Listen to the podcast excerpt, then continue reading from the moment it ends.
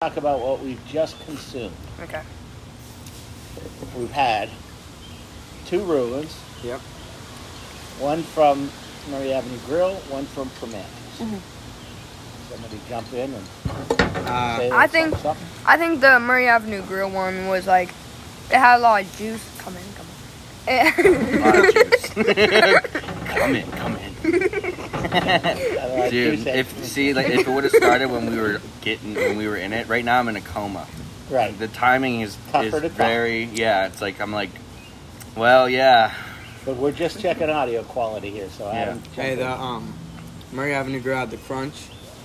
Not as much as Permanis, but they did have double meat. in Primanti's. yeah. I agree. That's important. All right, let's see what we All right, got. let's see what we got.